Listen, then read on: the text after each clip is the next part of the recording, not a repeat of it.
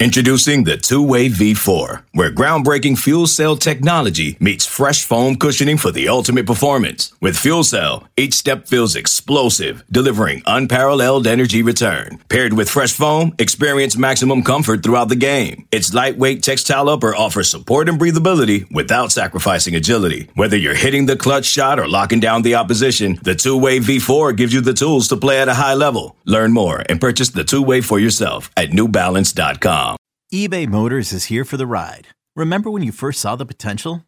And then through some elbow grease, fresh installs, and a whole lot of love, you transformed 100,000 miles and a body full of rust into a drive that's all your own. Look to your left, look to your right. It's official. No one's got a ride like this. There's nothing else that sounds like, feels like, or looks like the set of wheels in your garage.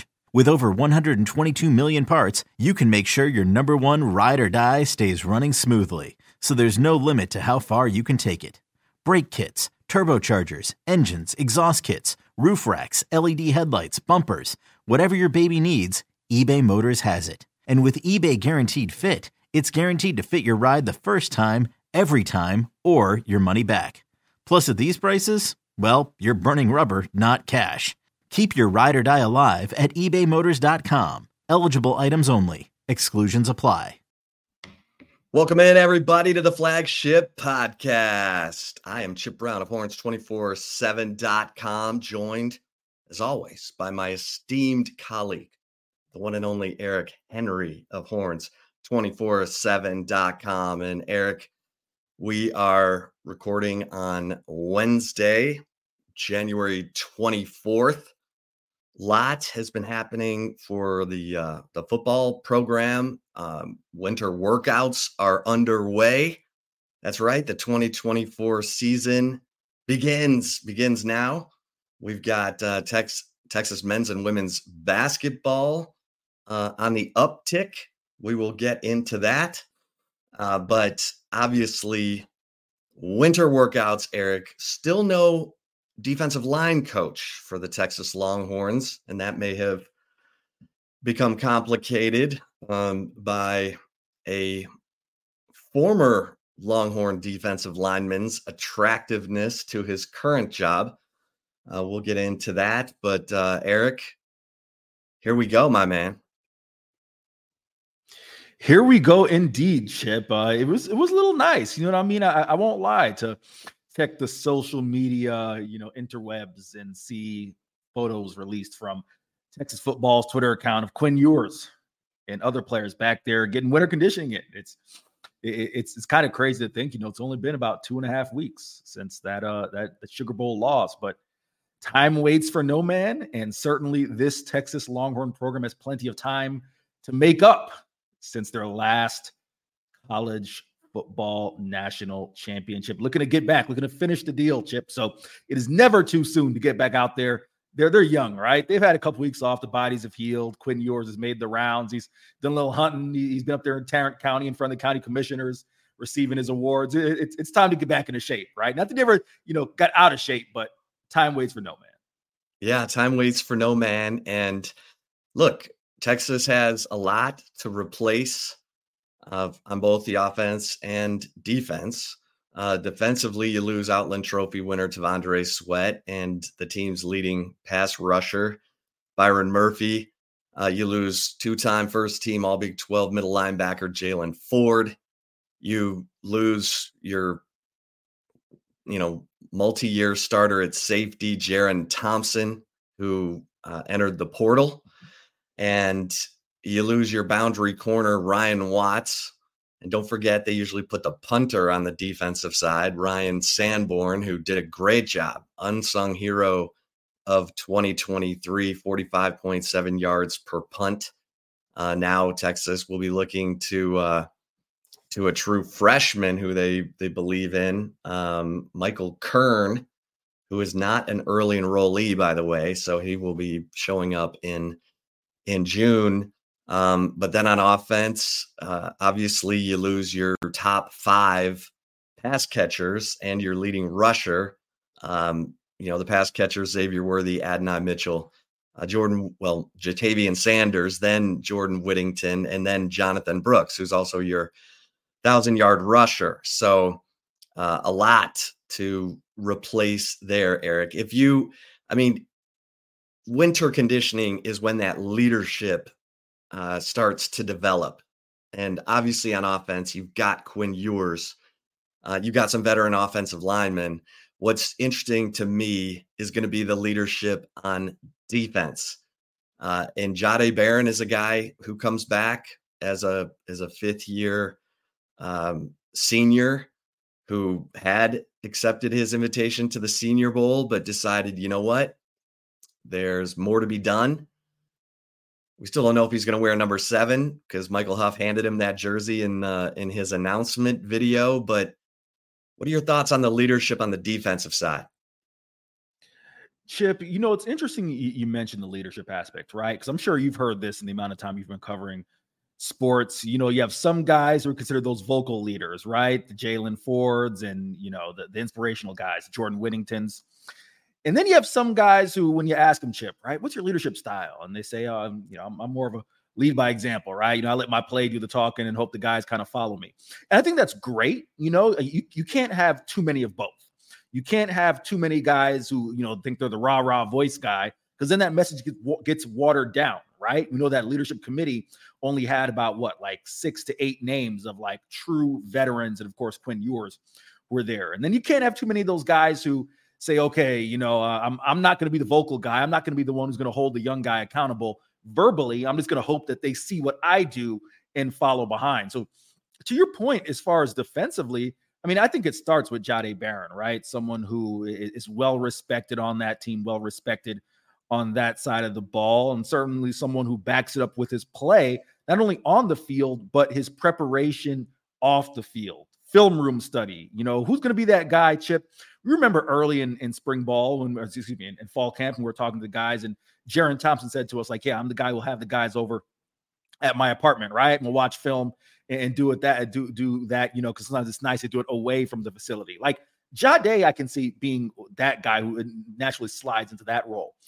But then you look further, I would say Anthony Hill can be a guy who you say his production on the field, his tremendous effort, you know, someone who's putting in the time and effort to become a better player can be one of those types of leaders. I'm intrigued to see where guys like, you know, Ethan Burke, Barryn Sorrell, guys who will be now multi-year starters, do they gradually slide into that role? David Gbenda, you know, Gbenda is, is someone who I think kind of fits a little bit of both, Chip. You know, I mean, when we talk with Gbenda, he, he's not the, the most boisterous guy, certainly, you know, well spoken, but he's not the most boisterous or loudest voice. But I think he's someone who, just by virtue of having been around the program so long and having earned his place in, in that Texas program, it can be someone who uh, ascends into that role as well. So those are some of the names I'm keeping my eye on, Chip. Yeah, yeah. And Texas was lucky, or they created their own luck um, by developing really good players on on both lines. Um, Casey Hampton, I always think back to him because uh, Dan Neil told me it's it's good if you're most feared and best leaders are on the lines, your biggest guys, because they're the ones that no one will like get into it with because they're afraid of getting, you know, punched in the face. So you know, Texas had that last year with T'Vondre Sweat and Byron Murphy. I mean, Sweat is big and just monstrous as a playmaker as he was. Uh, Byron Murphy was the guy that everyone was like kind of afraid of. And and if Murphy said, "Hey, we got to pick it up," they all were like, "Okay, we got to pick it up." And and so it'll be interesting to see if Alfred Collins or Vernon Broughton, Alfred Collins, third highest rated defensive player on the team last year behind Sweat and Murphy. Um, you know, coming back, huge announcement that Alfred Collins is coming back for a fifth year. So um, he hasn't been that guy, but could he become that guy? And that's they need leadership in every position group. They had it last year. It was a big deal. It's something that flies under the radar, but they did have position uh, leadership experience across the board, and and that makes a huge difference. You know, Gunnar Helm. I mean, if we're to kind of look at each position group, Gunnar Helm's a guy who needs to he's earned the right to to step up and lead. Obviously, you've got Jake Majors, Kelvin Banks on that offensive line. Uh, let's see if DJ Campbell's ready to, uh, you know, Hayden Conner's a guy who will speak his mind. We know that. Um, and then and then the running backs, Jaydon Blue and CJ Baxter, how far along are they in uh, in their uh, development as guys who will step up and lead because they are clearly the leaders now of the running back room and I think have earned the right to to step up and lead. Yeah, Chip, you know, it's funny. I want to come back to something you said there as far as, you know, kind of the intimidation factor, right? When you got certain guys, a defensive tackles and all offensive linemen. It, it kind of reminds me, Chip, do you remember the old infamous clip where Peyton Manning and Jeff Saturday are getting into it, right? And, you know, they're, they're getting to about run the football, and then Tarik Glenn, you know, the big six eight left tackle comes over. And it's the, it's the funniest thing to me, Chip, when, you know, Tarik Glenn says, go sit down. Peyton says, I will sit down, right? You know, sometimes you need that that big guy to kind of come over there and say, hey, enough is enough. So just really quick to your point, you know, I I, I do think listen, football players are, are, not scared of anyone. They're not, you know, they're all tough guys, but there's something to be said about that big intimidating presence. Maybe Kelvin Banks is someone who, you know, despite being a kind of a baby face, you know, and I mean that affectionately, Kelvin, if you see this, you know, I, I think he's he's spoken about Chip, right? Remember when the, the old line was going through some of their struggles early on, he talked about that group not being afraid to have open and honest conversations, you know, where they can kind of just shoot straight with, with, each other, right? So I think that could be a, a, another guy there, as you talked about, about Hayden and Connor and others. Gunnar Helm certainly has earned the right by virtue of his playing time, of his effort. He's one of those guys in my mind who, you know, Gunnar might not be the most, uh, you know, vocal guy, but you go out there and you look and you see someone who's doing everything right. Uh, I think Michael Taaffe, Chip, could be another one of those guys, right? He could be a veteran guy who uh, you know, how many times have you heard, you know, coaches say if we had you know, X amount of Michael Taaffe, we'd be in great shape, right? So there, there, there are guys who I think who have been around the program a ton. Um, but just and again, in, in my belief, I think you hit the nail on the head when you said that each position kind of had those guys last year. I think, uh, especially with football teams, because you're dealing with groups of 53, you know, or well, I did an NFL example, excuse me, but you get the, the point, right? You're dealing with larger numbers of players. It's not like basketball where you can, you can have either one star player or just one veteran voice. I think you have to have a solid mix and amalgamation of of guys who are standouts on the field who, who, who bring that presence, but also guys who, by virtue of being respected, also uh, earn that leadership title as well. Yeah, yeah, and this is look, this is going to be, um, you know, these guys are now the culture carriers, and the culture was fantastic last year, but it is not a guarantee from year to year. It depends on who's carrying the message, who's enforcing the culture. You want it to be a player led uh, situation because those are the teams that typically win. Those are the teams that handle adversity better than than coach led teams. And so um, that is definitely something that we are watching as winter workouts uh, get going. And the freshmen will, they're in a separate group. And uh, for about two weeks while they get acclimated to the program. And then they join the veterans and, uh, and, and Torre Becton, who another unsung hero uh, on this in this Texas football program in my mind because he's your culture coach. He's the guy who's working with these guys right now while the rest of the staff is out recruiting, trying to get ready for the February signing date. And Torre Becton's the one that has to connect with each guy, has to find how to reach each guy. He is a verbal um, listener as a strength coach, which look, he's going to tell you how it needs to be, but he's also going to listen to see how you need to be coached, which I think is one of his gifts. There, we've all seen that strength coach that's just that my way or the highway guy, and you know, toughen up, sissy boy, and and that's not who Torre Becton is. But he is going to do everything he can to get everything out of you, and I I think you know the lack of soft tissue injuries that Texas has had since he's been here speaks for itself, and and clearly um, I think Torre Becton, also by virtue of the fact that he was sought after by the NFL last year. I heard he got calls this year, uh, maybe even from Alabama. Um, uh, but I think he's he's staying at Texas. Um, Eric, the defensive line coach position is the last staff position that Steve Sarkisian needs to fill at at the moment, and um, I don't think there's any question that Rod Wright, um, who played at Texas and served as the assistant defensive line coach uh, for the Houston Texans this year, um, is a guy who Steve Sarkisian has has talked to. He's talked to several candidates, but I think Rod Wright was was one of those candidates, and now it looks like the Houston Texans could be elevating him to defensive line coach from assistant defensive line coach because they were so impressed with the work he's done. And and so we're all watching that situation and uh, but I do think that Steve Sarkisian uh, is getting close to having this situation, um, you know, making his hire, and and so um, you know that's that's something that we're watching too because you've got to have that that chemistry, that symmetry. We know Johnny Nansen coming in as the co-defensive coordinator, linebackers coach, had worked with Pete Kwiatkowski at Montana State. There's comfort comfortability there. We know Johnny Nansen obviously was on Sarkisian's staff at both Washington and USC, uh, but you've got to have. I mean, that defensive line coach is almost as important as the defensive coordinator because that's the guy who's getting you um, developed in the trenches.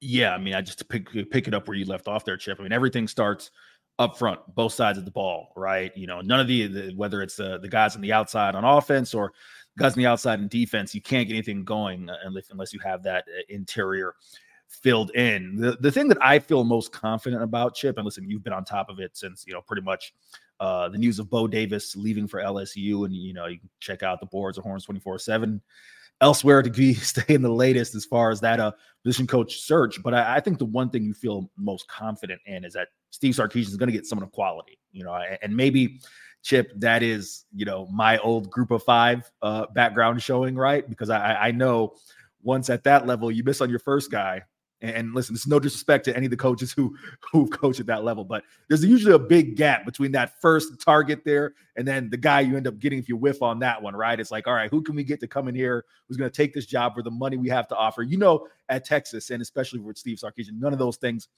are going to be in play. I mean, there's still chip in my mind. You know, uh, there are names out there. I think, excuse me, should Rod Wright fall through that you can keep an eye on names of of quality names who would fit well, but just to kind of hammer home your point is it about you know just getting someone who can fit and can kind of you know have recruiting ties to texas and and and, and fill the role or is it about getting someone like a johnny nansen right someone who you say okay we lose x we know we are getting someone who's at least right there in terms of that level if not maybe a, a notch or two above uh, that replacement. So time will tell, but I do feel confident in my mind, just you know, given what Steve Sarkisian has to offer, what Texas has to offer, they're going to get someone who uh, you know it, it, may take some time to earn that respect and that that you know willingness to run through a wall like those guys were for Bo Davis, but they're going to get someone of quality.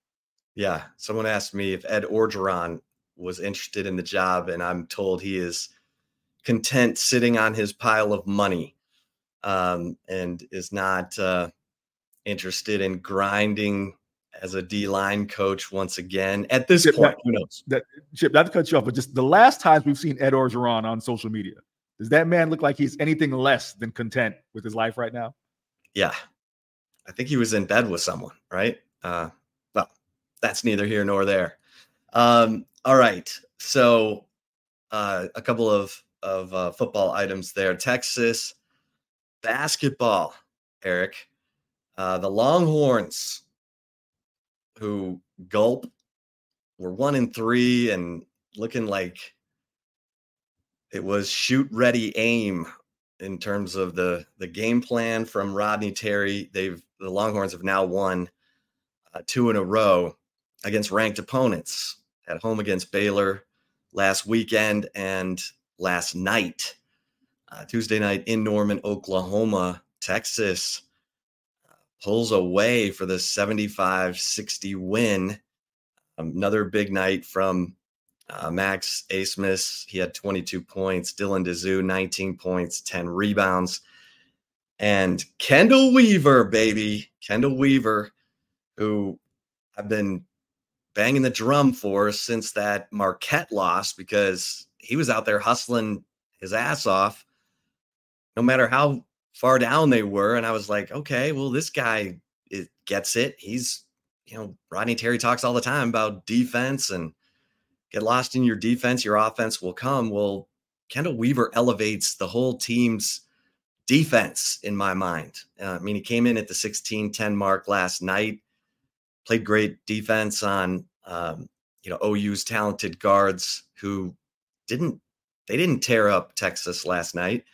Um, I'm interested in your thoughts on this because I wrote this morning in the morning brew there at horns247.com that the there's an identity that's starting to form. It's you know, you've got the inside attack led by Dylan Disu, you got the outside attack led by Max Abmas, and then you've got the defensive um, identity, which to me is led by Kendall Weaver, but he's only averaging, you know, 14.6 minutes per game, Eric. Yeah, Chip, I'm going to come to Kendall in, in, a second. I mean, listen, let's just start with the fact that, as you talked about, after that UCF loss, and there's no need to rehash what happened with the horns down and that whole deal, but it just it was ugly for for a minute, you know. And I mean, I asked Rodney Terry, he could care less about what you know guys like us say, but when his peers in the industry, the Seth Greenbergs and the Fran Fraschillas and you know Jay Bilases and those people of the world, you know, are are, are finding you know room to critique his reaction to that, that had to to sting a little bit, right? So credit him. He stayed the course. He's been true to his hey, you know, 24 hour rule, and we're gonna go back at the, go back out in terms of practice next day. And he's picked up two wins that quite frankly, Chip, when they entered this stretch of what was six straight ranked opponents, now TCU is now unranked, so I, I believe it's five uh, to date um, as we're taping this. But I, felt they had to get at least three to feel confident that of whatever could come following this stretch of the Big 12 campaign. Well, they've got the first two. As mentioned, TCU now unranked. You know, the the the contest with Houston is certainly one that's going to be challenging, but you've got BYU ahead. I don't think there's any reason why this team, given the level of basketball they've played over the past two nights, couldn't go to Provo and pick up a win in my mind. And the issue, Chip, was never really talent. And, and I'm going to use it as a way to transition into your Kendall Weaver point. It was kind of a weird cohesiveness slash just cold stretch slash are we going to put it all together kind of thing because they had first half leads against Texas Tech, against UCF. You know, it was a back and forth game against West Virginia. I was ended up pulling that one out. So, Chip, I, I know we're not going to get into this in our take it or leave it. Uh, something I didn't have to time to discuss with you before taping this, so I apologize ahead of time. But this is what I think is the crucial move for Rodney Terry. It was inserting IT Horton into the starting lineup, which a served twofold of a purpose. One, it, got IT, whatever you're going to get out of IT Horton, you have to have it, right? Him going three straight games without getting a bucket, that totally does not serve the purpose of being on this team. Defensively, you know what he is. Offensively, you have to hope you're getting at least between seven and, and, and 12, 13 points per game out of him in some form or fashion. So getting him off of the second unit somewhere that clearly he, he'd kind of hinted at he wasn't the most comfortable with. I know he hinted at that after the UT Arlington win, and in which he he started for Tyrese Hunter and got the the double double, 10 points and 10 boards. So at least get him starting, right? And then what that allowed for do what that allowed is for Chip's guy and Kendall Weaver to be the first guard off the bench. Because when IT was on the bench, it was IT coming off, and then it kind of be Kendall Weaver, who else kind of fits, right? So to your point about Kendall, that guy, as you talked about, consistent energy, consistent effort all the way through.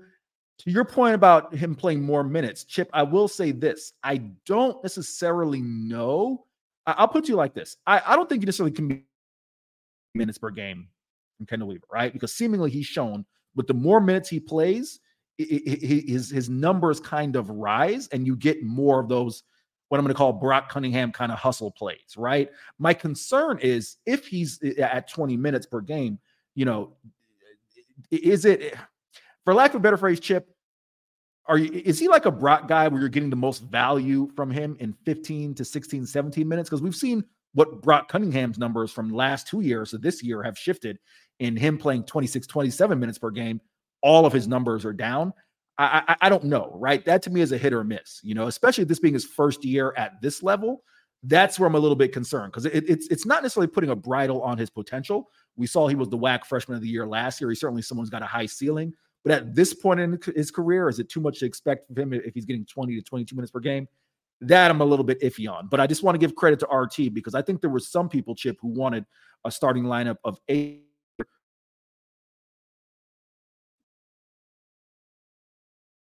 This episode is brought to you by Progressive Insurance. Whether you love true crime or comedy, celebrity interviews or news, you call the shots on what's in your podcast queue. And guess what? Now you can call them on your auto insurance too with the Name Your Price tool from Progressive. It works just the way it sounds. You tell Progressive how much you want to pay for car insurance, and they'll show you coverage options that fit your budget. Get your quote today at progressive.com to join the over 28 million drivers who trust Progressive. Progressive Casualty Insurance Company and Affiliates. Price and coverage match limited by state law. Okay, picture this. It's Friday afternoon when a thought hits you. I can spend another weekend doing the same old whatever, or I can hop into my all new Hyundai Santa Fe and hit the road. With available H track, all wheel drive, and three row seating, my whole family can head deep into the wild. Conquer the weekend in the all new Hyundai Santa Fe.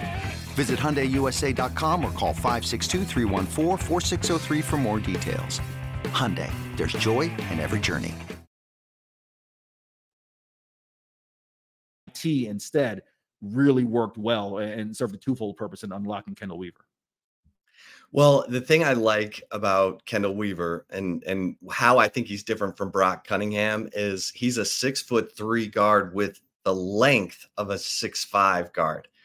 So he gives you something unique on the perimeter, whereas Brock is a tweener. He's undersized. He's too big to guard the best, you know, perimeter player on the opponent's team. He's he's always trying to, you know, he's he he needs to be more like a PJ Tucker type, an undersized power forward. Um, and if he can hit that, three ball consistently. He did hit one against OU.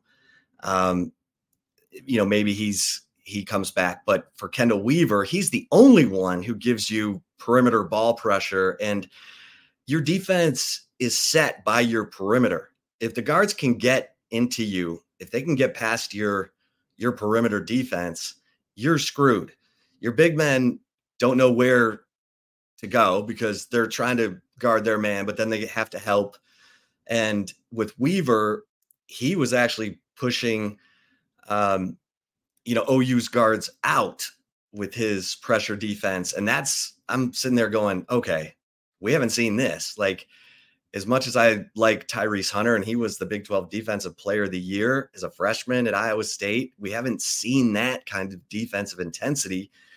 But with Kendall Weaver on the floor, you do see it all the players start to play with a little more defensive intensity. And I think I think that's the part about Kendall Weaver that is so tricky because his stats don't say it. He's five of 20 from three. He was a 40% shooter from three a year ago. Look, he doesn't have it right now. So if he can stay efficient, last night it was attacking the basket with drives. He got some layups. He got fouled. He was three or four uh, from the free throw line, um, or he came flying in on a tip in of a Horton miss um, late in the first half that was big because OU looked like they were about to stretch their lead out, and that play uh, actually caused Fran Fraschilla to say, "You you can say Weaver has kept Texas in the game this half," and I just think what we've seen from him, and I know I'm going on and on, and I'll let it go here in a minute, but I've you know what we've seen from him is the more minutes he gets, like he got 26 minutes against Marquette. He had two blocks. He has eight blocks on the season, most of any guard by far, and and only you know he trails only, um, well, only the team's forwards, and same with his offensive rebounds. He's got 15 offensive rebounds, most of any guard, and you know, second only to the team's forwards.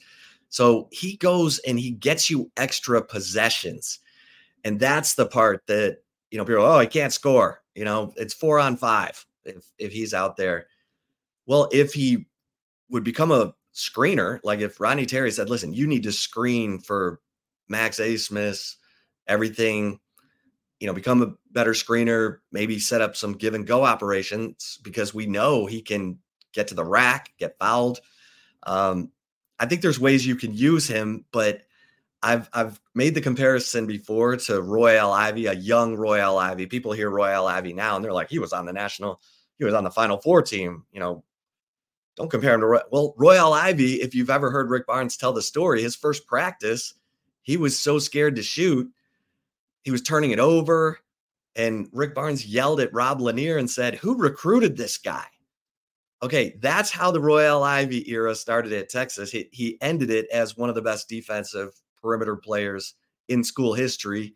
And if you wear 24 at Texas, people are like, oh, wow. I wonder, you know, he's been anointed as the next Royal Ivy. I'm just saying this guy raises the level of play of his teammates um, and and makes up for mistakes with hustle.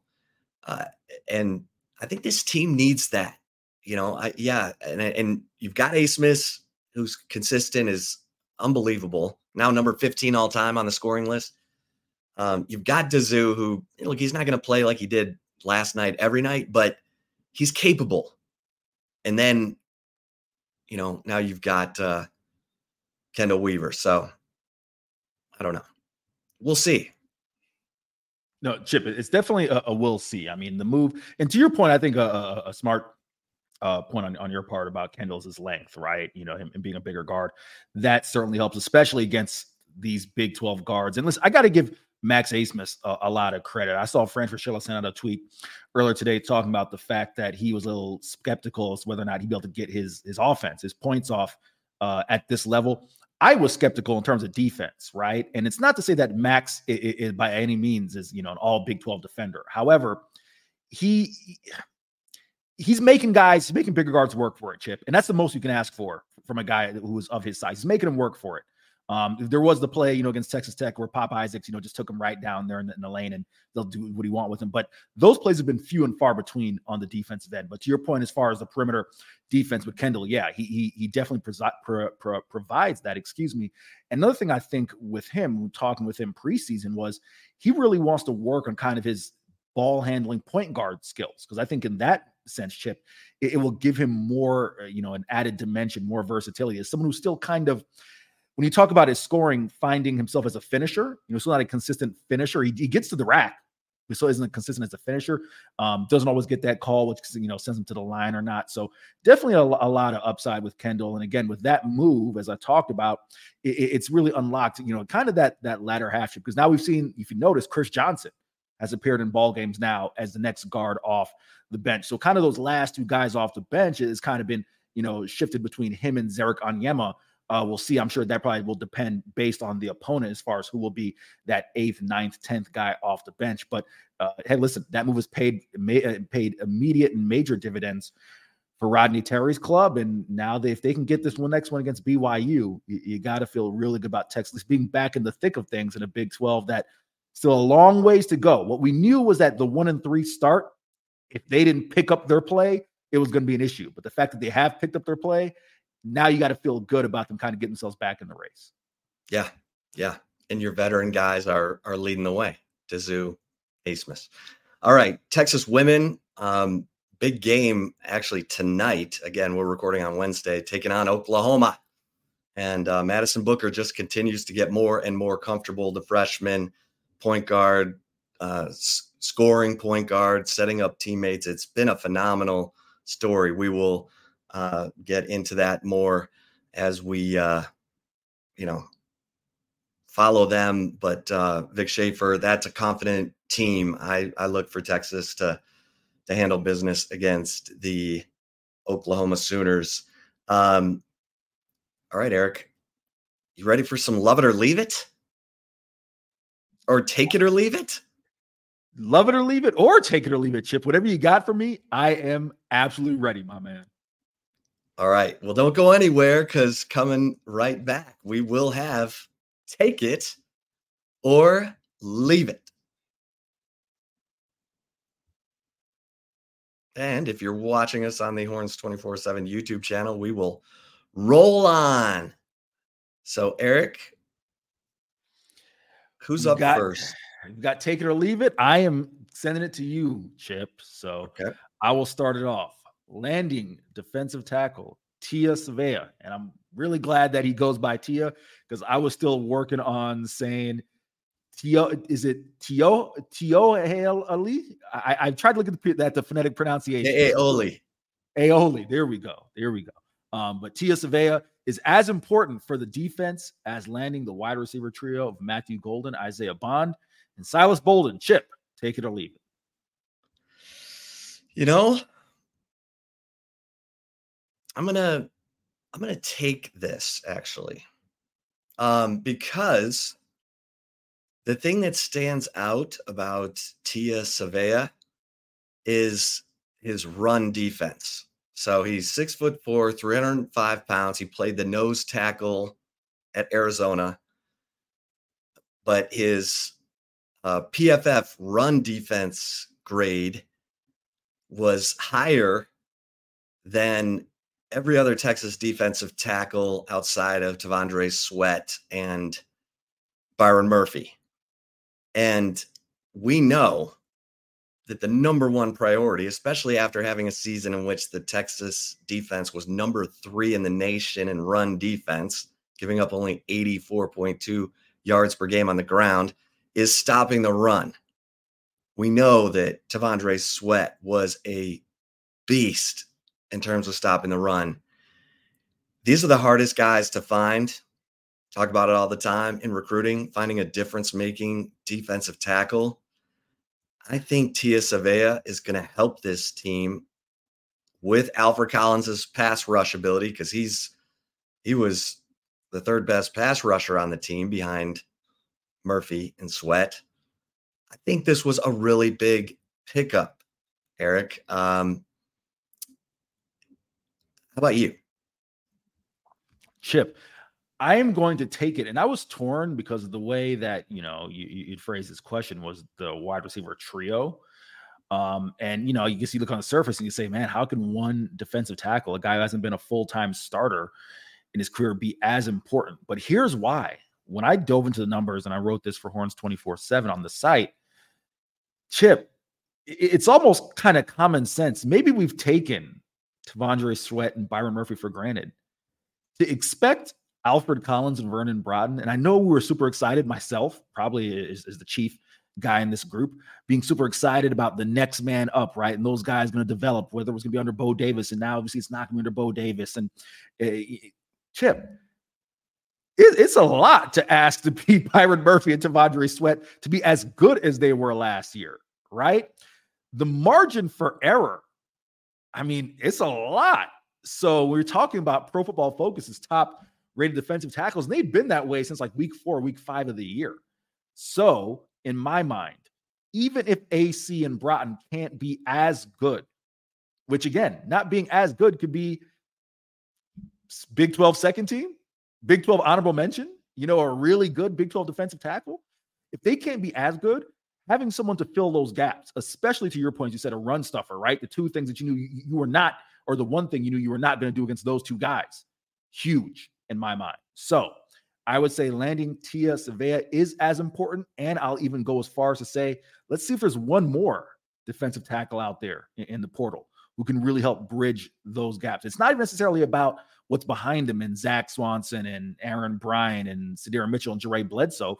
It's just the fact is, listen, T'Vondre Murphy and Byron, to, this the second time I've done that. T'Vondre Sweat and Byron Murphy were really, really good last year. And to expect anyone to play at that level for 14 games, 15 games, 16 games in the, in the playoff era, it's a lot to ask. Yeah. Yeah. No, I don't. I'm, yeah. All right. Take it or leave it. Number two. Your biggest concern as uh, winter workouts start are is identifying new leadership on both sides of the ball after the off-season um, departures, all the playmaking experience that just walked out the door. Take it or leave it. Biggest concern, I'm gonna leave it, Chip. I, I I always kind of felt that the natural leadership would evolve. The reason for that is this: for as much Chip as we poked and prodded and asked and and asked and asked last year about what was the difference. The first thing that Jordan Whittington at Big 12 Media Day said, to quote Jay Witt, he said, We really rock with each other, meaning we like each other off the field. We've set a culture, we've set a standard. And yes, while a lot of those guys, the the Jay Witts, the Christian Jones, and, and you know, Xavier Worthies, you know, JT Sanders, etc., Sweat, Murphy, Watts, Jalen out the door. I do firmly believe that the culture has been set. And whether that starts with Steve Sarkisian being the man to lay his own story out there on the line in those Culture Wednesdays and it trickle all the way down, I do believe that that culture has been set. It's one thing in my mind, Chip, if it's a player who says, you know, I, am going to use an example, right? I'm going to use a throwback example. Say if it's a 2000s Miami Ed Reed, right? We've all seen the Ed Reed speech where he said, y'all ask if I'm good. Nah, dog, I'm hurt. you know, it's one thing if that's a player who who's setting that, and that can slowly through attrition kind of make its way out the door. I, think Sark has started that, and I do think that can trickle down. So yes, it's going to take time for those guys to develop, um, but I don't think they'll have an issue finding the, those those uh, those leadership. Yeah, I'm going to leave this as well um, because I do think there's um, there's excellent leaders who can make sure that that culture gets carried on. My biggest concern right now is who's going to be the defensive line coach because that position um, i'll say it again is as important as the defensive coordinator because that is the guy who is setting the tone up front on defense making sure that that uh, those defensive tackles are getting developed, that they're stopping the run.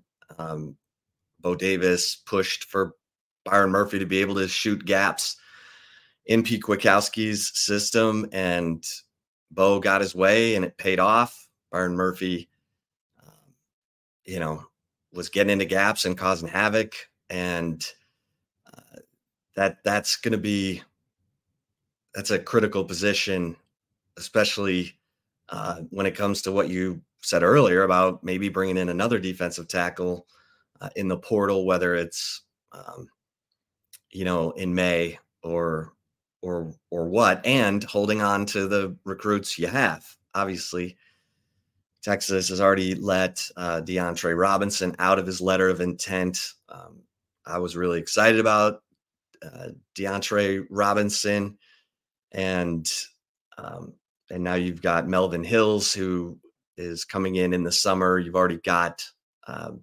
Alex January on campus and uh, from Duncanville, but this was a big recruiting class. There was a lot of defensive tackles. You know, Dominic McKinley, who ended up at LSU, um, Jamari Caldwell, the Houston transfer, who ended up committing to Oregon. And I should say, Dominic McKinley has committed to LSU. I don't, I haven't kept up to see if he's actually signed there yet or not. But um, it's, you know, signing day is coming up. So that would be my number one concern. All right, take it or leave it. Number three, Eric. To bring us home, Chip, and for the effort of full disclosure, in the effort of full disclosure, uh, we did write these. You wrote these yesterday, so this this question might have been a little bit different if it were prior, if we after uh, the game. But the last one, Chip, the only two players for Texas men's basketball who have earned guaranteed minutes so far are Max Abmas and Dylan Disu. Take it or leave it. Yeah, I'm going to leave this because I just spent half the show arguing for Chendall Weaver to get more minutes. So I would say Abmas, Disu, and Chendall Weaver. I'm going to stand on that hill. So I'm leaving this. I think there are three players who need uh, guaranteed minutes. How about you, Eric? That's why I want to give you that out. I want to make sure it was known, right? Because I know you would have uh, maybe amended that had, had, we done this today. But you know, I, am to leave it only because, uh, yes, I do think Chendall Weaver has shown, demonstrated that when he enters the game, good things tend to happen. I'm a Dillon Mitchell guy as well. I think D Mitch as a rebounder has taken leaps and bounds as far as just being consistent on the boards. Um, still working his way through defense, still finding that consistent offensive game. I really wish that elbow, um, that uh, free throw line elbow uh, uh, side jumper that he kind of tends to take would be consistent. You know, still a lot of his offense is on, you know, getting out there and breakaways and dunks and being the highlight reel that he is, right? You know, but still cleaning up messes. They, they're, they're cleaning up messes. But I do think um, just by his presence on the boards, I, I think uh, uh, he's he's earned guaranteed minutes. So those would be the four that I would put chips. I'm leaving that one. Okay. All right. Well, we appreciate everybody tuning in to this episode of the flagship podcast. Make sure that uh, if you would like and subscribe to the Horns 24 7 YouTube channel, feel free to give us a uh, five star review wherever you listen to the flagship podcast. And for Eric Henry, I am Chip Brown. Until next time, we'll see you over at horns247.com. Stay safe and keep the faith. Let's go! It's the most all star studded challenge ever. And this time, it's every competitor for themselves. Best challenge ever! The Challenge All Stars. New season now streaming on Paramount Plus. Go to ParamountPlus.com to try it free. Terms apply.